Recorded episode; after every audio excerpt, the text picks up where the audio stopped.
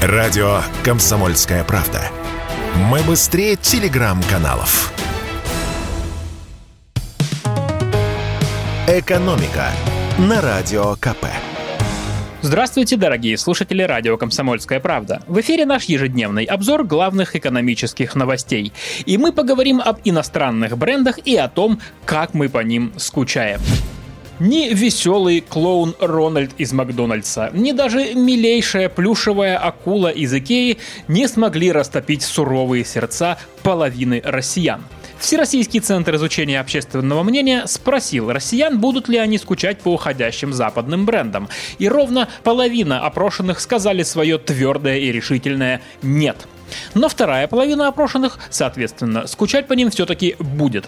А теперь давайте пройдемся по тем брендам и группам компаний, по которым россияне будут скучать сильнее всего и расскажем, в каком статусе в России они сейчас находятся. Самую большую тоску у россиян вызывает табличка «Закрыто» на дверях магазина IKEA. Эта компания приостановила свою работу в России.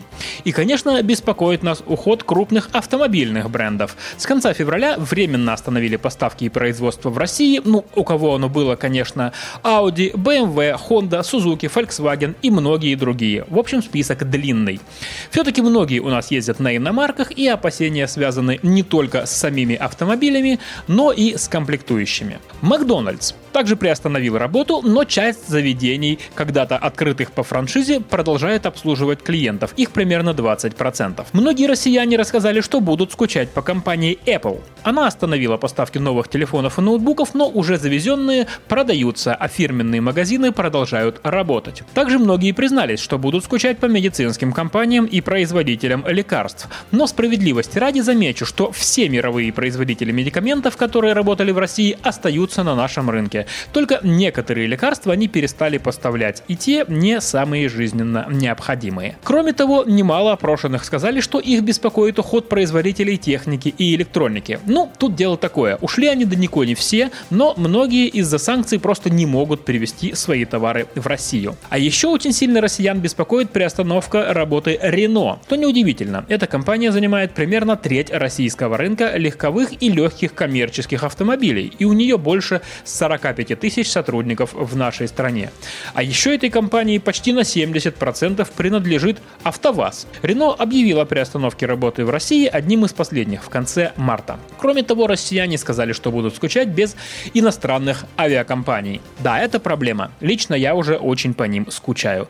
Из-за проблем с обслуживанием самолетов и страхованием сегодня лишь полтора десятка иностранных авиакомпаний летают в Россию. Также среди марок, без которых будет грустно, многие назвали временно закрытые магазины H&M, а также компанию Procter Gamble, которая, кстати, никуда не уходила. Она приостановила инвестиции, сократила ассортимент, но поставки многих товаров, в том числе средств гигиены, продолжаются. И в заключение немного о торговых войнах. Очередным залпом экономических санкций по России выстрелила Украина, объявила о введении полного торгового эмбарго. Первым делом, конечно, на ум приходит сало и горилка. Ну, если всерьез, то украинской горилки в российских магазинах немного. Украинского сала на наших прилавках тоже всегда было мало. В основном оно осталось в анекдотах. А на прилавках большей частью сало белорусское. Да и вообще, еда и прочие жизненно важные вещи не входили в список главных статей украинского экспорта в Россию. Поэтому на жизни обычного россиянина прекращение торговых отношений с соседней страной вряд ли от отразится. К тому же сейчас, во время э, всех этих событий, понятно, что ни о какой торговле не может идти и речи.